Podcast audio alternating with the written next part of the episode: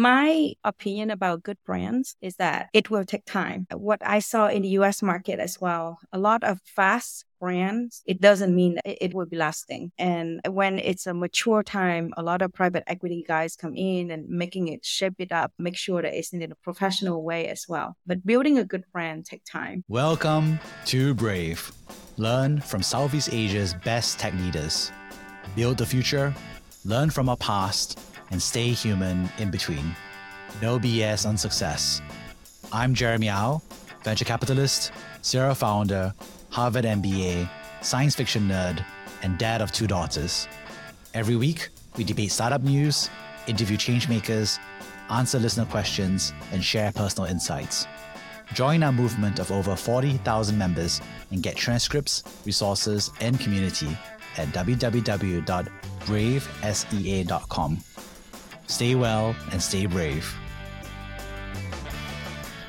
HD Mall is a healthcare marketplace in Southeast Asia connecting patients to over 1,800 medical providers. This covers multiple categories such as dental, aesthetics, and elective surgeries. Over 300,000 patients have accessed more affordable healthcare via HD Mall. Get yourself a well deserved health checkup. If you're in Thailand, go to hdmall.co.th. If you're in Indonesia, go to hdmall.id. Hey, Sao, really excited to have you on the podcast. You are an incredible founder who is building something amazing in Vietnam, and I'd love for you to share that. Could you please introduce yourself? Thank you, Jeremy, and happy to be here today. My name is Sao Lonsdale. Hi, everybody. I started Lixibox in 2016 after 20 years living in the US. I graduated with a corporate financial management degree. I work in tax, finance, operation, accounting, analyze public and private company at Morgan Stanley, and also a Silicon Valley focused accounting firm before that. And so there in Silicon Valley, I witnessed how technology had changed ways of life, especially in the consumer space. Also, being born and raised in Vietnam, we saw a clear arbitrage opportunity to build a tech startup with great talent and much less money. So, and I was always with helping Silicon Valley founders and VC to build tech teams here or personally investing in a couple of them. But after a couple of my angel investment failed, and especially in the e-commerce space, as a trend accountant and investment analyst, I deep dive into the failed businesses and realized three things about the market. It's a very large market, uh, 100 million people with rising middle class. And if you combine all Southeast Asia, that's 10 times. The consumer here, aspirational consumer, which means that the adoption of popular things in the developed world is very high here. It's because all the social media networks are working here Facebook, Instagram, Pinterest, and even TikTok as well. And we have a very high adoption of internet and mobile, which I think is a backbone for all the consumer infrastructure. And, you know, at the same time, when I was in the US, indie consumer brand, especially in the beauty and personal care space, was having huge traction and success. You name it, Dollar Shave Club, Elemis, Harry back in the day. And even last year, L'Oreal also acquired Aesop for $2.5 billion. There are also many specialized beauty e-commerce, such as Sephora, Bluemercury, Code Beauty, Credo Beauty, you name it. Even some of my very favorite one that is not even in the beauty space, which is still a specialized e-commerce, such as Maisonette, where mom and baby clothing and Grove Collaborative, they do cleaning supplies and pet food. I see when you find all these like crazy cool products around the world and the neighbor neighbor goods as well. If you like sport, there's Goat and many other places as well. Yeah. So just uh, a little bit background about myself. Wow, what an incredible journey. So I got to start from the beginning. What were you like as a kid? Yeah, so born and raised in Vietnam, Hanoi actually. So my grandfather was a general that's serving under Võ Nguyên Giáp in the you know fighting against the French. So we were born, I mean, we were raised in a military compound right in front of the Ho Chi Minh Mausoleum in Hanoi. And, wow. you know, back then we thought it was a very cool thing that we can see all the parade and things like that in front of the mausoleum for a, a long time. And yeah, later on they moved us out. They was going to build a huge parliament house. And when they dig it up, like my childhood home, figure out there's a citadel underneath with like centuries of history in there. Amazing. What a childhood I can imagine full of history. And so what's interesting is that you went on to like study in the US. Could you share a little bit more about what that change was like? So moving to the US, it was a choice. At that point, I would say that not a lot of people from Vietnam would go into a foreign exchange student program at a very early age. It was quite popular in Europe and other countries as well, but not from Vietnam. And we what we were one of the pioneer. My my parents say, okay, well, you know, she definitely not fitting in the Vietnam kind of like social scene. So let's try to see if that work out. So I, I remember filling out a form and I say, I want to live in a place that's very far away from a lot of people up in the mountains. So I just put out like craziest places. And you know where they put me? They put me in the middle of Colorado, up in the mountain, 11,000 feet above elevation. My nose was bleeding every day for weeks. Oh, and no. because it was such a high altitude, it's really crazy experience, but I love it. I was the second Asian in the school Wow. that sharing the high school was sharing a cafeteria with the middle school Wow. and they thought that i was in middle school until i was carrying the calculus book so Yeah. it's pretty funny Because you look young back then. Yeah. definitely yeah This is how the cosmetics that you're selling now Was working back then already, right? I'm just kidding. no no it was all about math and Yeah. well as an asian kid it was all about math and Yeah. getting ahead and trying Yeah. to get into a good college for me Why were you not fitting in in the Vietnamese social scene? I guess as a girl, there's a lot of expectation in Mm. terms of social norms, career path. What's the expectation in the teen age and also later on as well? And I definitely don't see myself fitting any any of those. I want to explore the world. I want to know what's out there. And when I see an opportunity, I convince my parents. And yep, and there I was, 20 plus years. Yeah. Did you fit in more in Colorado as a second Asian in the school? Like a fish in the water. Wow. Why? Yeah. There was no, I would say, there was uh, a lot of ignorance in Yeah. the school about where even Vietnam is. Like Yeah. they asked me, "Do you live in the jungle?" I'm like, "Nope, I live in jungle here, you know, in Colorado."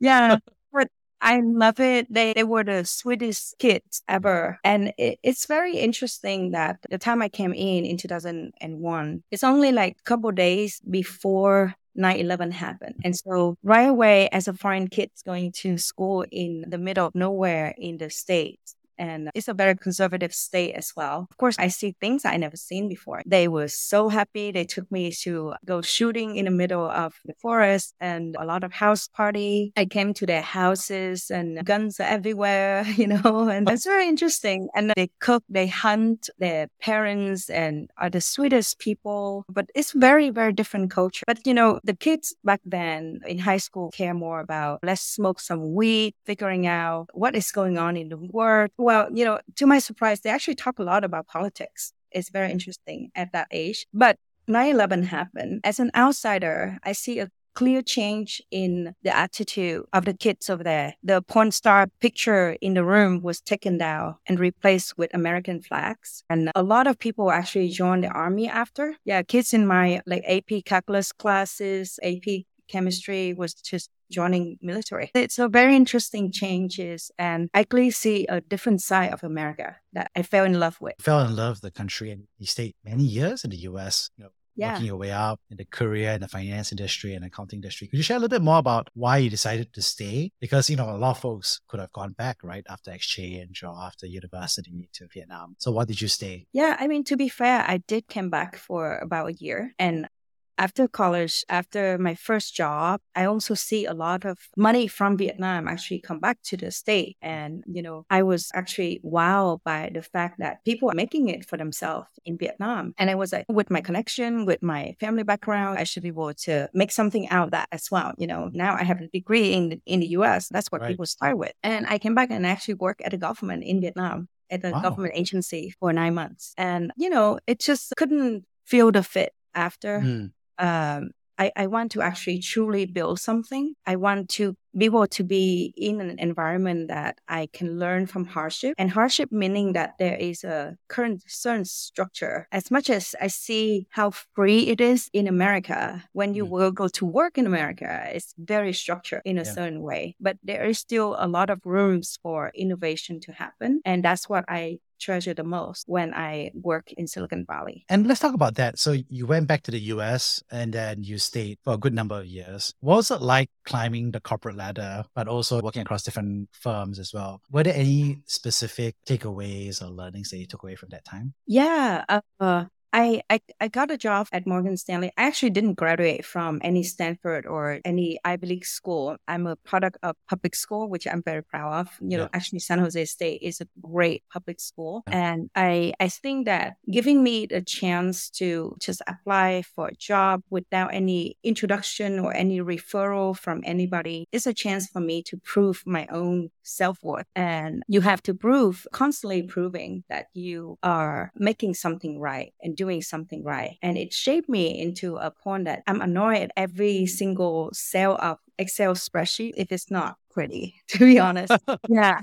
yeah. So, so, so all your spreadsheets are all color coded the yellows, the blues, the greens, yes, the reds. Oh, yes. Like yeah. Yeah. And that's a skill that no school will teach you. You know, self resilience is what American American corporate touched me. And also, I have to say that it was a very competitive uh, environment, but then you meet so many people with so many background. They all hustler. They all have their own story. And especially I was in, if, if you're in a West Coast or East Coast, you see right away, there's a lot of immigrants or children of second generation immigrants. And that also is a very valuable network that we have as well. And what's interesting is that after so many years in the US, you eventually did decide to do two things, I guess. Become a founder in the US, then eventually also decide to return to Vietnam as well. So could you share that you were a founder first in the US? Could you share about more about why you decided to be entrepreneurial first in the US? I was actually not really an entrepreneur in the US. Some of those projects, which is very small, which is one person, which is myself, most of the work in the US was corporate. Mm-hmm. But then during that time, I met a lot of entrepreneurs, a lot of founders that inspire me. I read a lot. I went to meetings that at that point Airbnb wasn't a public company. Facebook was, it's not even a C Corp yet, you know. So I, I went to those meetings, meeting people, and especially after knowing Jeff, get into the world that it's so inspiring. And I remember Jeff gave me the book unpublished one at that point from Peter Thiel, Zero to One. And there was a line in there that got me to think that definitely I need to do something. He said that there shouldn't be a reason why innovation only happen at Stanford or in Silicon Valley. Yeah. So wow. go back to the question it, it just got me to think that, hey, there has to be something. So with a couple of American Vietnamese brand who also have the same kind of background like myself. And some of them actually grew up with me in middle school, high school, and things like that too. We all just gather and say, hey, you know, let's chip in some money and let's start angel investing in Vietnam. Maybe we know something. And the market is still a little bit of an early market maybe we can actually make a dent in it. Amazing. First of all, I love the line that, you know, innovation can be everywhere, right? It doesn't SF and so, so forth. Why did you still decide to build, I guess, and become entrepreneurial in Vietnam versus entrepreneurial in the US? So I think two things. The arbitrage of building a company in Vietnam and getting the same kind of success outcome, yeah. I think is it's harder, but it's definitely cheaper to build. Mm. Yeah, at that point, Silicon Valley to be able to even set up a company or renting an office was incredibly expensive. Hiring costs as well, engineering costs was too expensive at that point. I still see a great arbitrage in Vietnam with the talent that we can have. The second thing is that there's so many things that's still missing in Vietnam market. So it still is a, a land of opportunity. Just yeah. like I would say that at that point, it was China 20 years back. Yeah. But it would be like what if we could apply both what was doing good in China and at the same time what I understand about the US market as well mm. combined. So that's what I think that it was a decision to come back. And then of course there is a third thing that I have to mention. After all the failed investment of mine, small investment of mine, and it just led into the lab that like, well, it doesn't cost much to start. Let's start it. And when the first couple of weeks of Lixibox, you know, I see so much traction. I mean, my phone on Slack was like ping, ping, ping, ping, ping in order. Yeah. And I was, okay, I think this is it. So At that point, I interviewed my tech co-founder through LinkedIn. And then when he heard the idea, he was like, yeah, it's crazy, but you know, let's just try it. I think there's something out of that. So it's just all these little things combined. I guess that the, the fact is that I absorb all these information, all this energy, and I see clearly where, where I can go. And I was willing to go through the walls for that too, despite of whatever that difficulties along the road. So it's almost like return back just like exactly the same day that I came to America and like, oh wow, you know, I'm a fish in the water. And yeah. it was exactly that feeling for me. Yeah. Amazing. So was returning to Vietnam first or was it coming up the idea of Lixibox?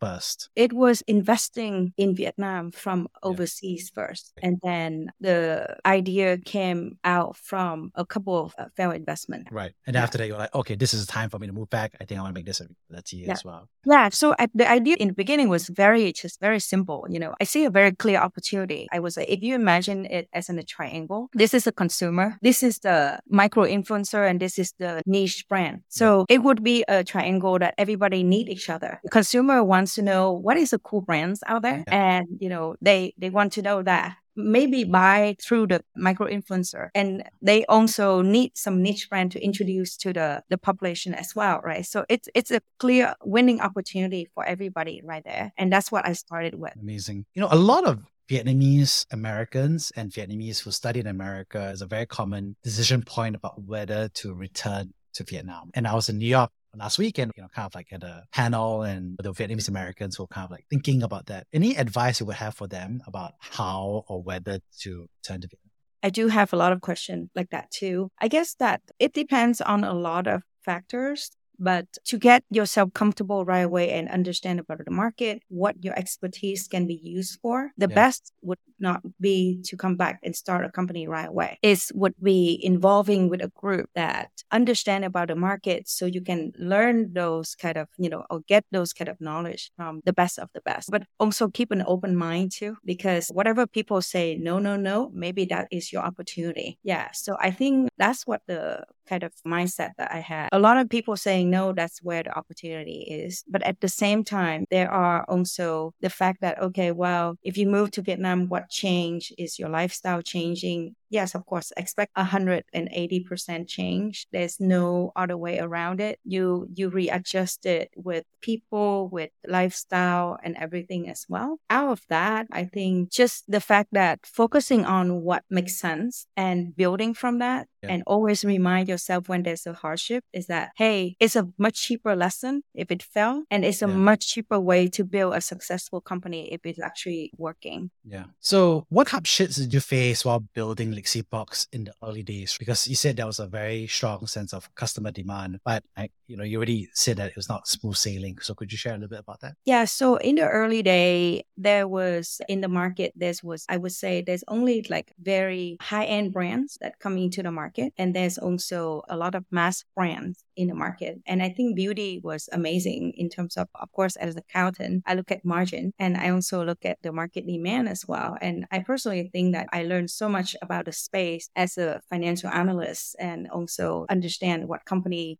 are doing well in the US market at that point. So combine all those kind of things, I figure out the model how to build that in Vietnam market. And of course, a lot of testing back and forth. Starting a company in Vietnam, I would say there's no different at all in starting company everywhere, except of course the cost is cheaper, but yeah. you do everything from scratch. You reach out for people, you hiring and, you know, all those kind of things. And it's just that at the beginning, I think that having Lixibox to start was something that the consumer loves so much. It became yeah. a sensation in the market right away. And I know that I was doing something right. But talking about that, that was in the past. I have yeah. to go straight right in the present so you understand that reminiscing the past, like eight years ago, oh, that's a long time ago. If I keep the same model of what it was, I would die in a year. So we pivot really fast. In almost every six months, we pivot on something until we figure out a model. There was a pivot in terms of building our own brand right away versus waiting for the platform to get big. There's a pivoting when marketplace like Shopee coming in. But at the same time, with every pivot, we just grow bigger and stronger. So fast right. forward today, as a small e-commerce platform that's selling other people's brand, we actually is a very strong omni-channel. So we sell online, offline, we sell on our online, offline, but also on other people online, offline as well. Yeah. We have our own brand. We carry out other people's brand as well. So if you see what could evolve of a company like us, in the US, that would probably be, I would say, two times, would say that two times more than in Vietnam. But because yeah. the Vietnam market, and I think it's the same in Southeast Asia as well, it's changing so fast, the landscape changing so fast, we have to change faster, twice faster. One of the big changes, and I was discussing Valerie Vu from Ensemble Ventures in a prior podcast episode, was about TikTok Shop has become quite popular, right? I mean, obviously yeah. TikTok is popular, but TikTok Shop is the commercial arm of it. And she was mentioning that she actually has bought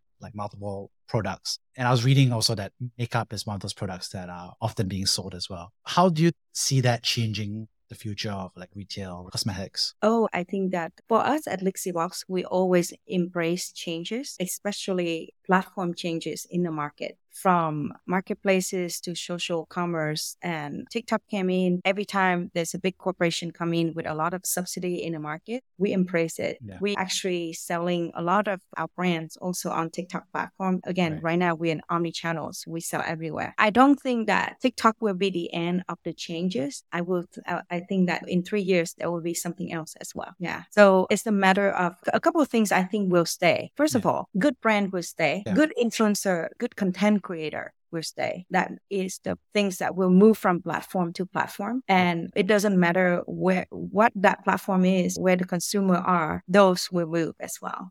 Amazing. Let's talk about that because there's something that feels a bit different because of two things, right? Like good brands and second is like good creators. It feels like Southeast Asia is quite young for both of these. So young in terms of the brands. A lot of them are, you mentioned, from overseas as well. And also quite young in terms of creators, right? So could you share about those two angles about how perhaps you've evolved or how you're working to harness these aspects? Yeah, definitely. My opinion about good brands is that it will take time. I mean, what I saw in the US market as well, a lot of fast brands, it doesn't mean it will be lasting. Ah. So good brand take time. And when it's a mature time, a lot of private equity guys come in and making it shape it up, make sure that it's in a professional way as well. But building a good brand take time. And in the Southeast Asia market at this point right now, I think it's very fragmented but there's a lot of good brands also building. I would say that if somehow they be able to keep it on their core value and growing yeah. it and keeping that core value without running the hamster wheel of pounding on revenue growth and things that, you know, which which will last. Unfortunately, a lot of people having a pressure of getting good brands and then running the hamster wheel of the financial model that they have to run. So yeah, I'm still watching for it, but I'm sure mm. that the Gen Z and you know the next generation, which is Gen Alpha, hopefully our kids will be able to find a lot of good ingredients, a lot of cool things about each of the country culture and make that become the best of the best to show the world. If they can do that, and I think that would be fantastic. Right now, I see that there are a lot of son and daughters of farmers and people that own the manufacturing or factory that come back, like second generation come back, and yeah. they start to understand how to make brands. They start to take over the parents' business. And I think that is a very great way to do that. And then when you see the technology coming in as well, in manufacturing, making things more efficient, real world problems being fixed, I think that we're going to be able to leapfrog much faster. So that's about brand. There will be good brand. And the way that we also build good brand is that it has to stick with a good platform as well. So having Lixibox in our case is a great way to having the brand to build attraction and to introducing new product into the market. And when it become popular, we leverage all the marketplaces to get the volume that we need. On the other side, I think content creator is also very important. To be honest, I'm still in the fence right now to figure out that in the future, will AI create a better creator than personal itself. You know, I see that what exactly is the trend of creator? You have to understand a lot of data of figuring out, of course, keeping yourself authentic, but at the same time, moving with the market as well so you that you, you, you don't keep being dull. Right because you see it's almost like a movie star or miss universe. It's like there yeah. will be a new one there will be always a, a, a new person as well. So yes I, I think that it's going to be a borderline of somehow be able to leverage all these ai revolution in terms of platform change and making yourself become so adaptive and using it as a tool to never get dull and stay behind. Yeah. You mentioned something about Gen Z and Generation Alpha And I have to ask this question, which is that you obviously have a good sense of Vietnamese Gen Z, which are a very large chunk of the population. I was talking with Gita and talking about the Indonesian elections, and most people are Gen Z because yeah. it's a young population, young country. So, how is the Gen Z of Vietnam different from Gen Z, for example, in America? From your perspective? Gen Z in Vietnam never see a story of war. So they focus on something else that, you know, making life better. And I think it's a great thing. Gen Z in America, it's hard to say at this point. I would say that they need to toughen up a little bit more for Gen Z in America.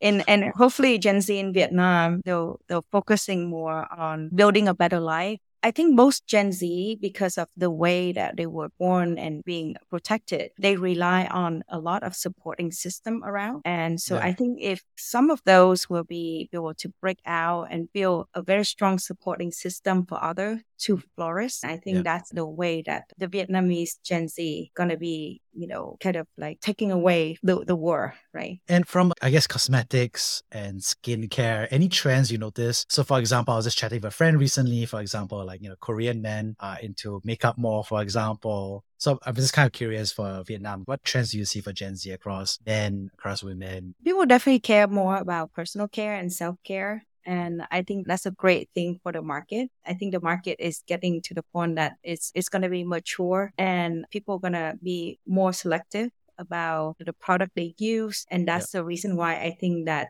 uh, you know, e-commerce specialized product, specialty product will still thrive a lot despite yeah. marketplaces and despite there's so many already other products. So th- there has to be a character that come with the product with the brands and you know gen z they will adapt those story. They they love the the story behind the brands. They educate themselves about everything is not about how expensive the product is. It's about the function and they even educate back their parents and grandparents as well. So i think they're a very well informed generation that yeah. will choose the right product for themselves. Any special ingredients that are very hot now? Bamboo um, or Asian ingredients? You know what? I, I would say that the ingredients, well, you know, to be fair, I go to a lot of trade show. I read a lot. So when, whenever you hear a buzz of new ingredients, it will take about two three years. It's either going shoot up or it just goes straight down. But then the ingredients actually active and works. It's just coming from one